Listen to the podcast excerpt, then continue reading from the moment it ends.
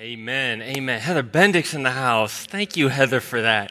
So great. Hey, welcome to 715, everybody. My name is AJ. I'm one of the pastors here at Grace Covenant Church. It is so good to be with you tonight. We are starting our Advent season at Grace. Don't you love it? Look at this beautiful. This looks amazing. Thank you to our team here who makes our stage look so good.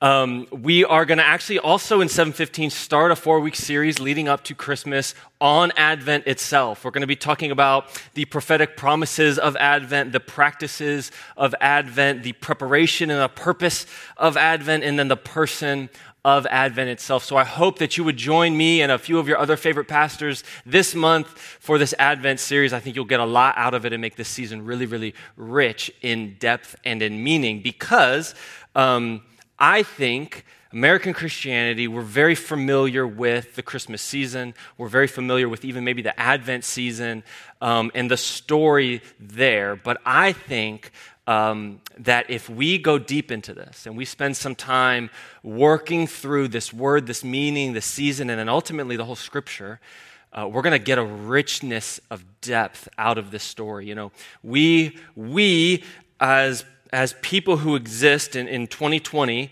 um, who know maybe we know the gospel, we know who Jesus is, we know um, about his death on a cross, we know about his resurrection, we know the end of the story. We know the end of the story, and we focus on the end. It's a great ending. There's nothing wrong with that. But sometimes I think we forget the beginning. And the Bible says that God knows the end from the beginning. And so I think maybe we too should put the end of the story in context of the beginning of the story. And that's what I want to do tonight. Um, and I want to tell you the story of the Bible and, and walk through a whole bunch of scripture and passages. And I pray that you would read along with me tonight because uh, my prayer is that this word comes alive for you as it did for me. Uh, so I'm going to tell you the story and where is the best place to start a story. Throw it in the chat. In the beginning, exactly. So let's look at the beginning. The creation story in Genesis begins with God uh, existing in this uh, watery, dark void. Uh, and then he begins creating. He begins bringing life to it and beauty and separating the waters and the heavens and the earth and plants and animals and trees and fruit and all of this wonderful um, creation. And then he makes man in his image and appoints man to steward over it to participate in this life giving creation process. You know, if we leave creation alone, it, it, will flourish and trees will produce fruit and, and grass will grow. But when mankind, particularly, harnesses the power of creation, we can add beauty to it and create things beyond just natural creation, like our neighborhoods and buildings and art and, and, and agriculture that feeds you know, millions. And it's this amazing thing. And, and God has given us creation to steward it, to care for it, and to enjoy fellowship with Him and enjoy His love and the beauty of, of intimacy with God the Father in this life giving creation, to walk in freedom with Him. And this begins to define our relationship with God, which is that God wants to bless us. And in fact, He often goes out of His way to bless us, to give us good things, and then in turn, we tend to ruin it most of the time. And in chapter three of your Bible, page three of your Bible, this figure enters the garden. Uh, it's a serpent. It's this mysterious figure. We don't know where he came from. We don't know, you know what he is at, at this point in the story. But we know that this is a creature that is in open rebellion against God. We know that this is a creature who is deceptive and misleading, and we know that this is a creature who is, who is, who is trying to influence mankind off of the path that God set out for them in this life giving, abundant garden and get mankind to follow his path. And we do.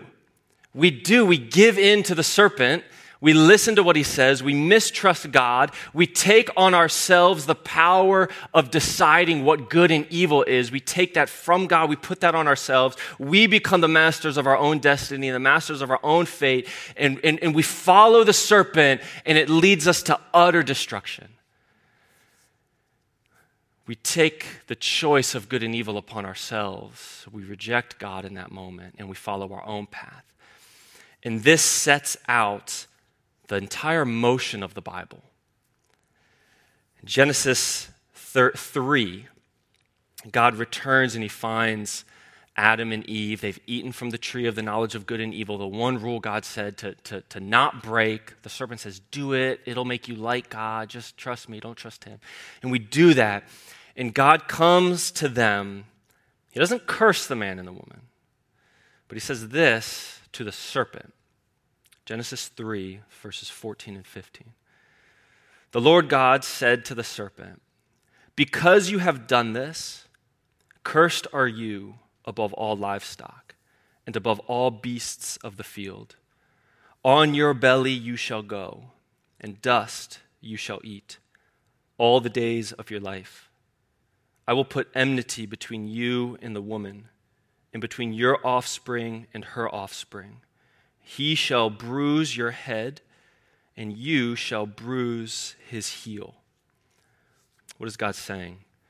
You've got to remember that this is this, this, is, this is poetry. It's poetic language. It's not Western narrative like we're used to, where this is, this is literal, like there'll be little babies and little baby snakes like fighting. Like that's not what God is saying here. He says to the serpent that you will be cursed above of everything else.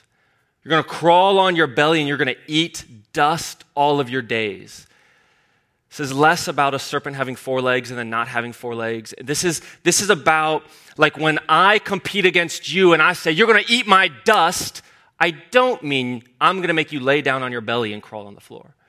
When I say you're going to eat my dust, I mean I'm going to destroy you. I'm going to crush you. I'm going to defeat you. And what God is saying to the serpent is that I'm going to put you to shame. And I'm going to defeat you. In all of your days, you will, you will eat the dust of the ground. And how will he do it? He says, I'll put enmity between her offspring, the woman, and yours, and he will crush your head. He. Who is this he? It's a descendant of the woman, this person in the line of humanity that is to come that will ultimately, in this epic showdown, it's this image of this foot coming to crush the head of evil, to crush the serpent. And as the foot crushes the head, this viper delivers this, this fatal blow. And in this epic moment of, of head crushing and heel bruising, the defeat of evil is achieved in, in this time epic. This is the third page of your Bible, and this is the overall motion of all of Scripture. That evil has entered the world, and God is going to destroy it. He's going to overcome it, and He's going to do it through the line of humanity. He's going to use mankind, somebody from Eve's, Eve's uh, uh, lineage, to do it. This is incredible. And so we're going to now look for this He in Scripture.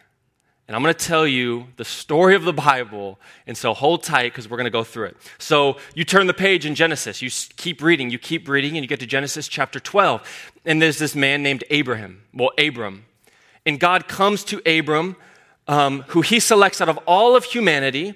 He, he picks Abram to be the father of his covenant people. And he says to Abram this this is Genesis 12, verse 1 through 3. The Lord said to Abram, Go from your country and your kindred and your father's house to the land that I will show you, and I will make you a great nation. And I will bless you and make your name great so that you will be a blessing.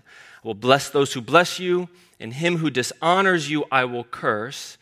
And in you all the families of the earth shall be blessed. In you all the families of the earth shall be blessed. God selects Abram to be the father of his covenant people, and through Abram, he has a plan to bless not just Abram, but all families of the earth. God, again, he's leading with, with blessing us. He's leading, we have ruined creation, and yet he's leading with a plan to, to bless us. Um, God actually ups the ante later in Genesis and says, not just all families, but all nations of the earth, and I'll make a nation out of you, and kings will come from you, and all this amazing stuff. Um, and we're going to speed through this, but Abram begins having kids.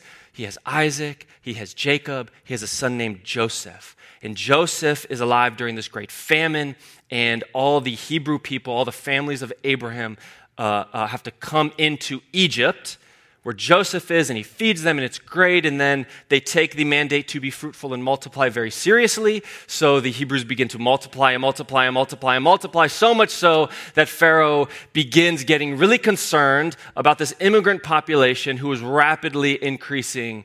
And so he enslaves them all. Speeding along here. Again, read Genesis for all these stories. They are phenomenal. And after years of slavery, hundreds of years, of slavery, there comes a man named Moses. And I'm sure you've seen the movie or heard the story. Moses, through some plagues and some other amazing feats, he leads God's people out of Egypt, right? Out of Egypt through the Red Sea. He's a deliverer and he leads them to the foot of Mount Sinai. Covered a lot of ground here, but stick with me. So now we're at the foot of Mount Sinai. Moses has led God's people out, and our story here takes another huge leap forward. You know, we've got God saying, I'm going to I'm going to use your offspring to defeat evil. And Abram, it's going to be through your line that I'm going to bless all the nations of the earth. And he brings Moses up the mountain. And he says to Moses this this is Exodus chapter 19, verse 3 through 6. The Lord called him, Moses, out of the mountain, saying, Thus you shall say to the house of Jacob and tell the people of Israel. You yourselves have seen what I did to the Egyptians, and how I bore you on eagle's wings and brought you to myself. Now, therefore, if you will indeed obey my voice and keep my covenant, you shall be my treasured possession among all peoples, for all the earth is mine.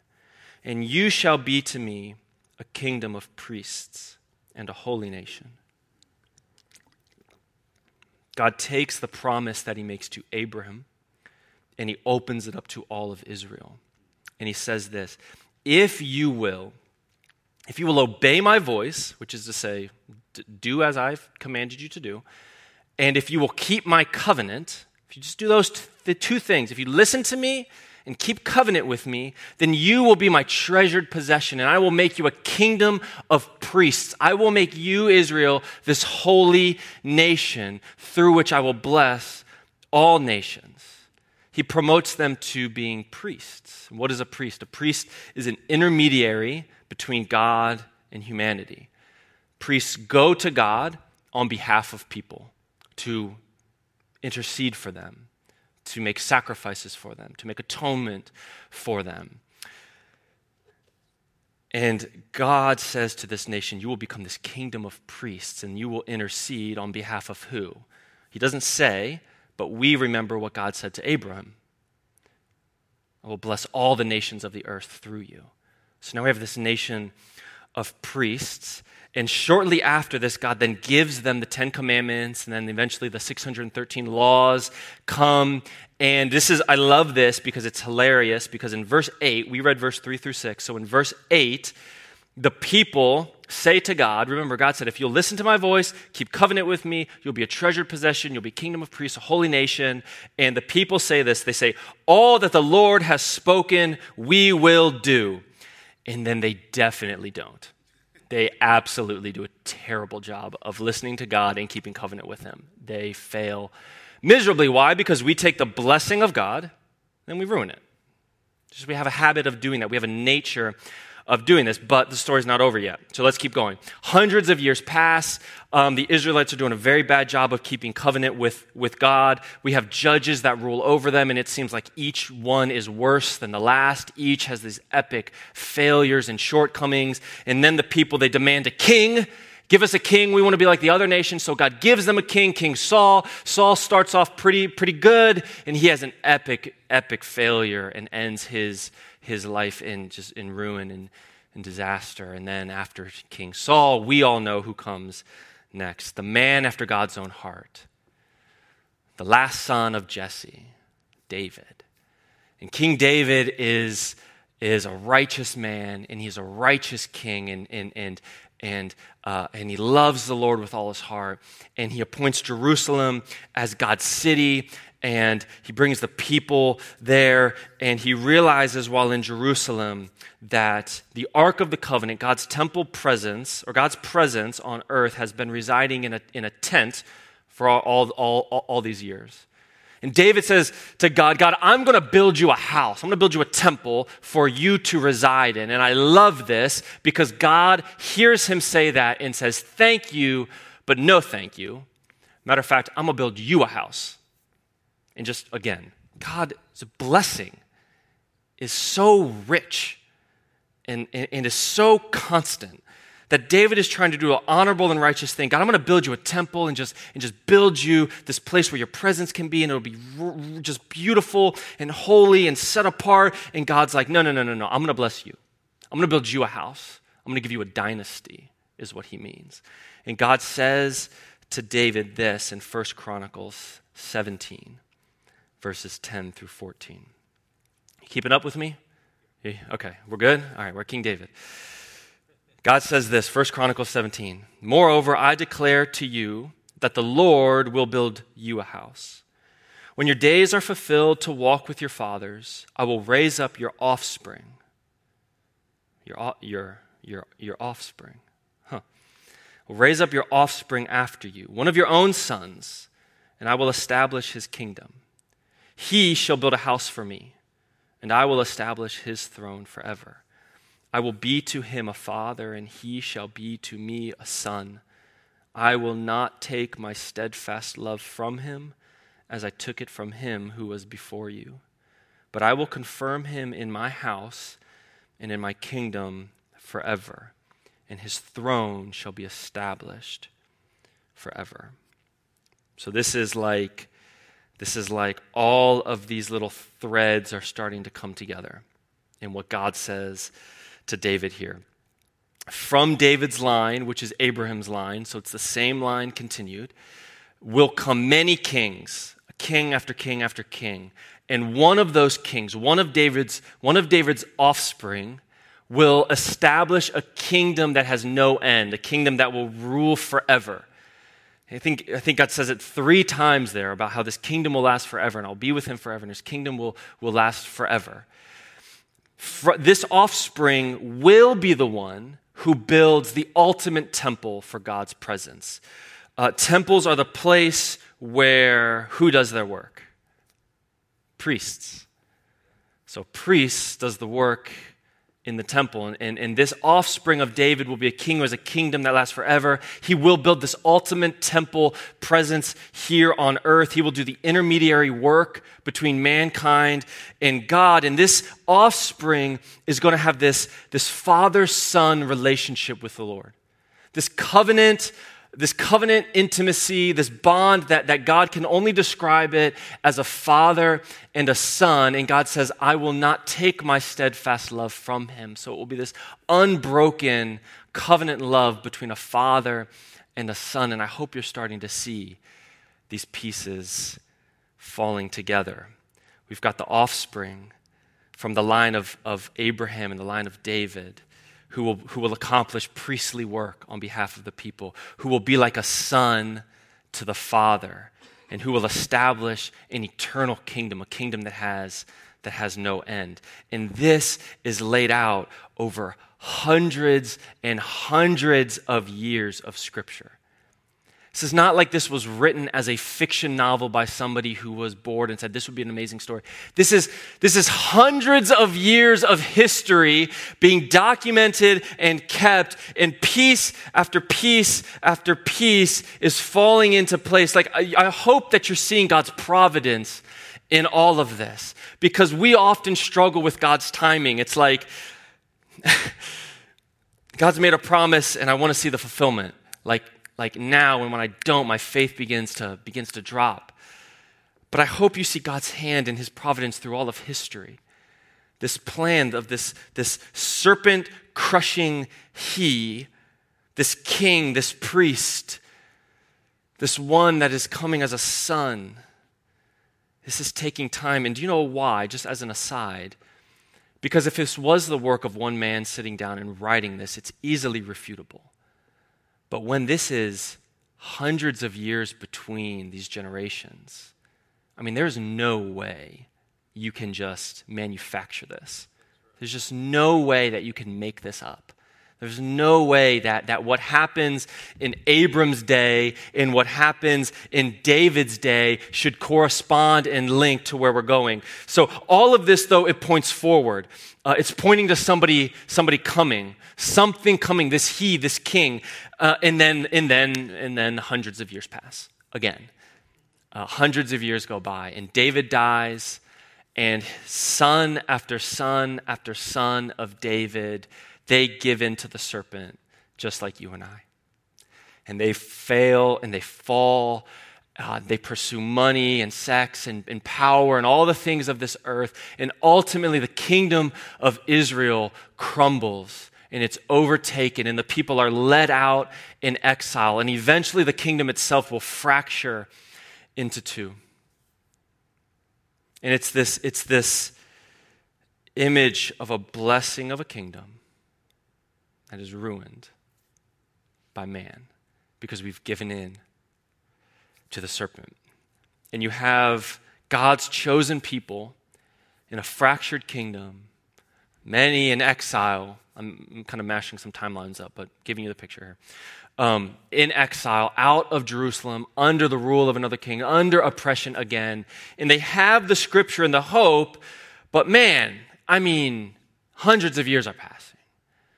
And so God introduces these figures, these enigmatic and bizarre figures who speak on his behalf.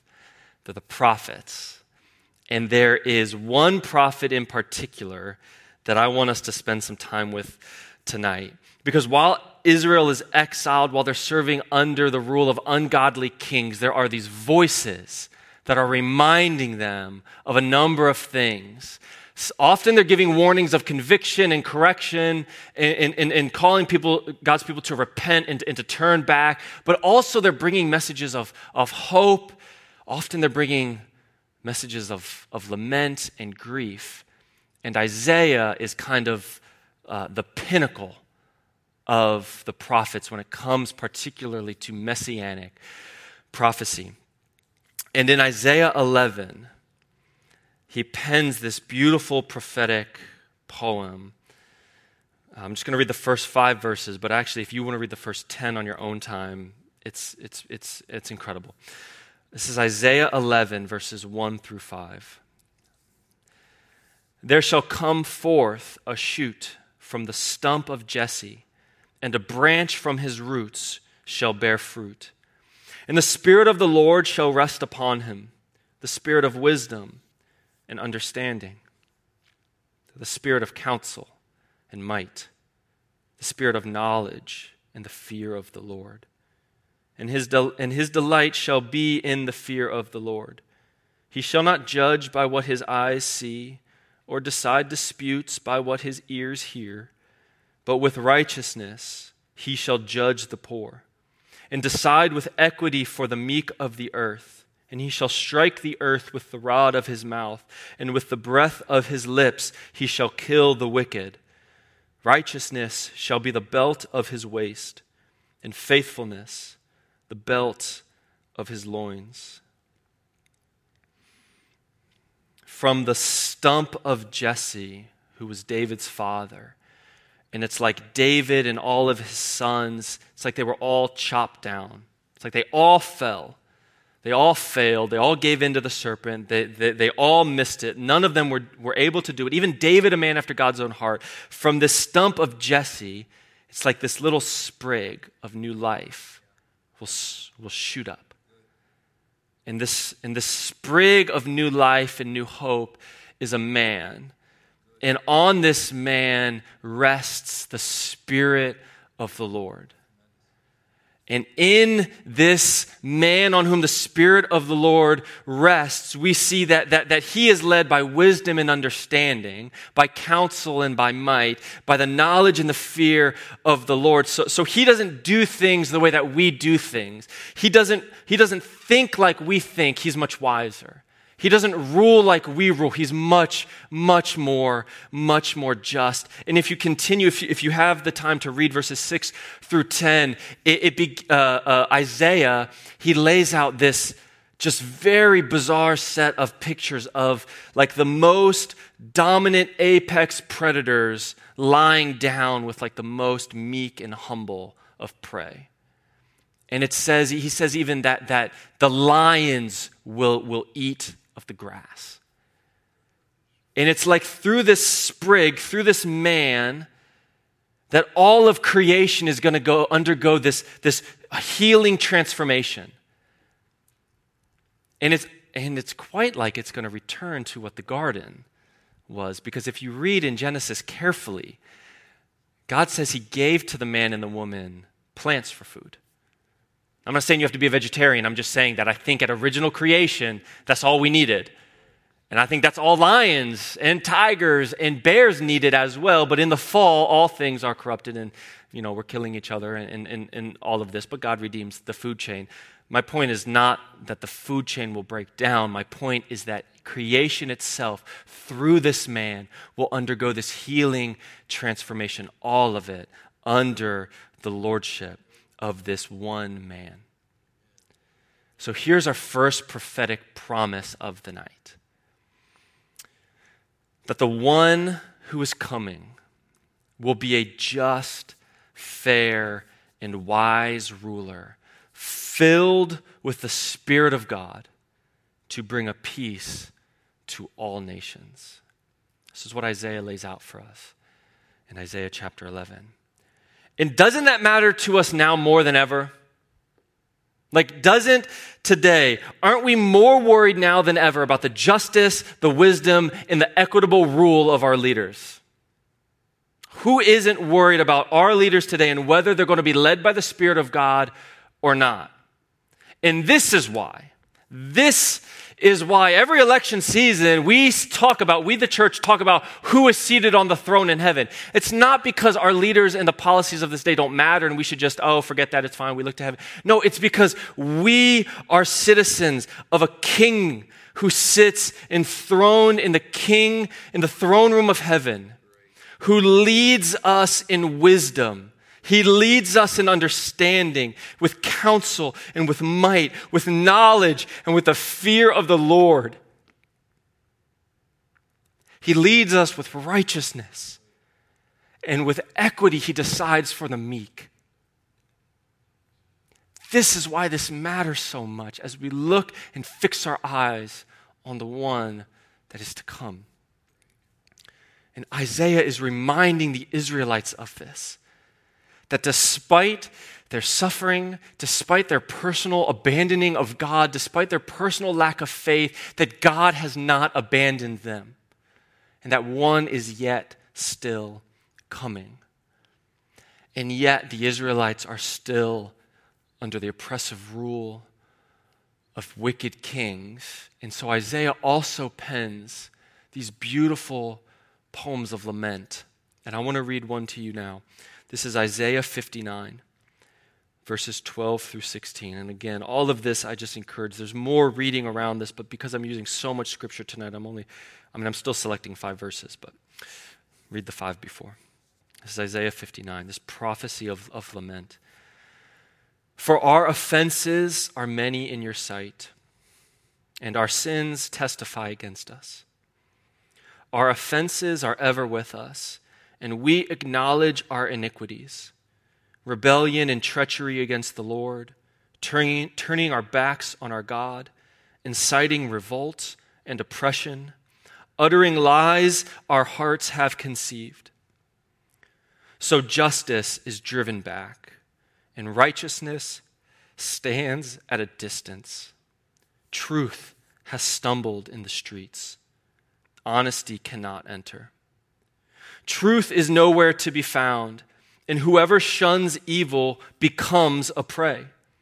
The Lord looked and was displeased that there was no justice. He saw that there was no one. He was appalled that there was no one to intervene. So his own arm achieved salvation for him, and his own righteousness sustained him.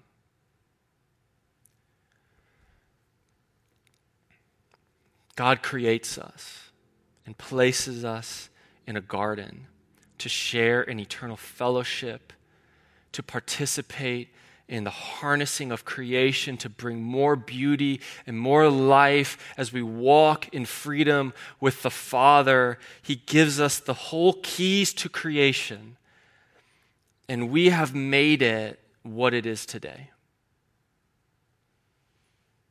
We've taken the good blessing of God and we've ruined it. And God looks down over all of humanity for just one, just one person to intervene, just one to do it right, just one person to go before. And he looks over the span of all humanity and he finds nobody, not even one that is righteous. And what is his response? I'll tell you what my response would be. Just wash my hands of it.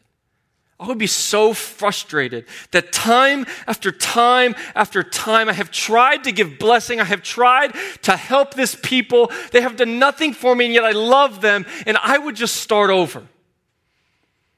That is not what God does at all. He looks over all of humanity, He sees that there are none, and so what does He do? He Himself will come. His own arm will achieve salvation. His own righteousness will sustain him. This is our second prophetic promise of the night. That the state of our world and the human condition, it breaks God's heart as much as it breaks our hearts. He is looking for someone to intervene. And when there is no one, God Himself will come and do what no one else can. This is what's coming. This is what is adventing. So, what will this coming one do? Let me read one last prophecy from Isaiah. It's one that you're very familiar with. In fact, this past Sunday, we read it as our first Advent scripture. It comes from Isaiah chapter 9. What is the coming one doing? Isaiah 9, verses 2 and 3, and then I'm going to read 6 and 7. The people walking in darkness have seen a great light. On those living in the land of deep darkness, a light has dawned. You have increased the nation, you have enlarged the nation and increased their joy. They rejoice before you as people rejoice at the harvest. Verse 6 For to us a child is born to us a son is given. And the government will be on his shoulders, and he will be called a wonderful counselor, a mighty God, an everlasting Father, a prince of peace. And of the greatness of his government and peace, there will be no end. He will reign on David's throne and over David's kingdom. He will establish and uphold it with justice and righteousness from that time on and forevermore. We who are in this deep darkness, who have taken the beauty of creation and turned it into what it is today, we who are walking in deep darkness, God is sending a light to draw us out. He's sending a light to draw us out. A child, an offspring. An offspring is to be born. A son, like one who has a covenant love relationship with the Father. A son is going to be, is going to be given to us. Not born to us, but the Son will be, will be given to us, and He will be a wonderful counselor to us. He will be an, an everlasting Father to us. He will be a mighty God to us. He will be the Prince of Peace to us. And He will establish a kingdom on, on David's throne. I'm going to build you a house, David. I'm going to build you a dynasty. And from that dynasty, one will come who will reign over a kingdom who has no end. And he will uphold it how? With justice and with righteousness. The Spirit of the Lord is on him, and the Spirit of wisdom, and equity, and righteous ruling. And that is ultimately how the Hebrew Bible ends. All of these plot lines, all of these words, all of these prophetic promises, all of these, all of these things are coming to a pause. Let me read my third prophetic promise to you. Third prophetic promise is this One who is coming, the one who is coming will rescue us from darkness, will lead us into light. He will increase our joy and be to us a wonderful counselor, a mighty God, an everlasting Father, and a Prince of Peace. And his kingdom, when established, shall be upheld with justice and righteousness forever. We also see in the Old Testament prophets in Isaiah 7:14 that, that a virgin will give birth to a child and the child will be called Emmanuel. We see in Micah 5:2 that, that the king is going to come from the small town of Bethlehem, but that's how the Old Testament ends. And so we're in the new covenant, so let's let's turn the page. And as I close with this final final passage, let's just turn one page over to Matthew chapter 1. Matthew chapter 1, verse 18 through 23. And you're holding all of this that we've talked about in the back of your mind. You're holding these, these plot lines in tension because you, put yourself in their shoes, don't know the end of the story. You're in the middle of the story. And you're looking and you're looking and you're looking and you're hoping for, for, the, for this one. Matthew chapter 1. This is how the birth of Jesus the Messiah came about. His mother Mary was pledged to be married to Joseph. But before they came together, she, found, she was found to be pregnant through the Holy Spirit. And because Joseph, her husband, was faithful to the law and yet did not want to expose her to public disgrace, he had in mind to divorce her quietly.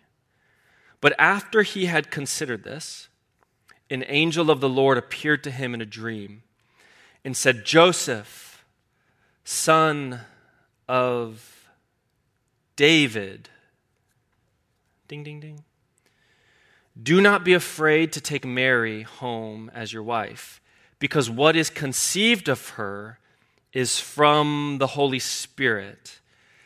Joseph, son of David, from the root of Jesse shall come a shoot, and he will have the Spirit of the Lord on him. Joseph, son of David, don't be afraid to take this child, it's from the Spirit of the Lord. She will give birth to a son and you are to give him the name Jesus. Jesus, the name in the Hebrew, is Yeshua. The long version of that name in the Hebrew is Yehoshua, which is where we get the name Joshua. And the name Jesus, the name Yeshua, Yehoshua, means the Lord brings salvation or the Lord saves. Or as they would have read it, Yahweh brings salvation. Look at verse 22 and 23. The virgin will conceive, oh, sorry, all of this took place to fulfill what the Lord had said through the prophet. The virgin will conceive and give birth to a son, and they will call him Emmanuel, which means God with us. Give this child these two names Yehoshua, Yeshua, Jesus. Yahweh brings salvation. Emmanuel, God with us. In the whole tension of all that we spoke about, from, from this serpent crushing foot to this king of a kingdom with no end, to this great priest in this temple presence, to the son of the father, is this tension of, of will God do it through humanity, as he said in Genesis, from her offspring, Abram through your family, David from your line, or will God himself do it? I have looked and found no one. My own right arm will bring salvation. How is God going to achieve salvation for his people? Through humanity or he himself? Yes. Yes is the answer. That in Jesus is God with us, the Lord bringing salvation. And this is what has come to us. The deity of Christ sits right there. In the whole context of the story, God is bringing salvation as God is coming to be with us. Jesus is the fulfillment of the entire storyline of the Bible. Through him, evil is defeated. The head of the serpent is crushed. Through him, all nations of the earth are to be blessed and brought into God's covenant family and his kingdom. Jesus is our great high priest who, going before God on our behalf, will atone for our sins he will ultimately take the punishment we deserved from giving in to the serpent. He'll take that on himself. Remember that Jesus goes into the desert 40 days to be tempted, and he doesn't give in. He doesn't give in to the serpent. Jesus is the Son of God. This is my Son with whom I am well pleased. He is the King of an everlasting kingdom. When Jesus shows up on the scene to do his ministry, what are the first words of his message? The kingdom of God is at hand. And if we, if we would believe in him, if we would put our trust in him, then we would enter into his kingdom as a born again citizen, the inheritor of a new, everlasting life, to share in the beauty and the goodness of all creation in this life and the one to come. And that is what is available to us through the advent of Jesus Christ.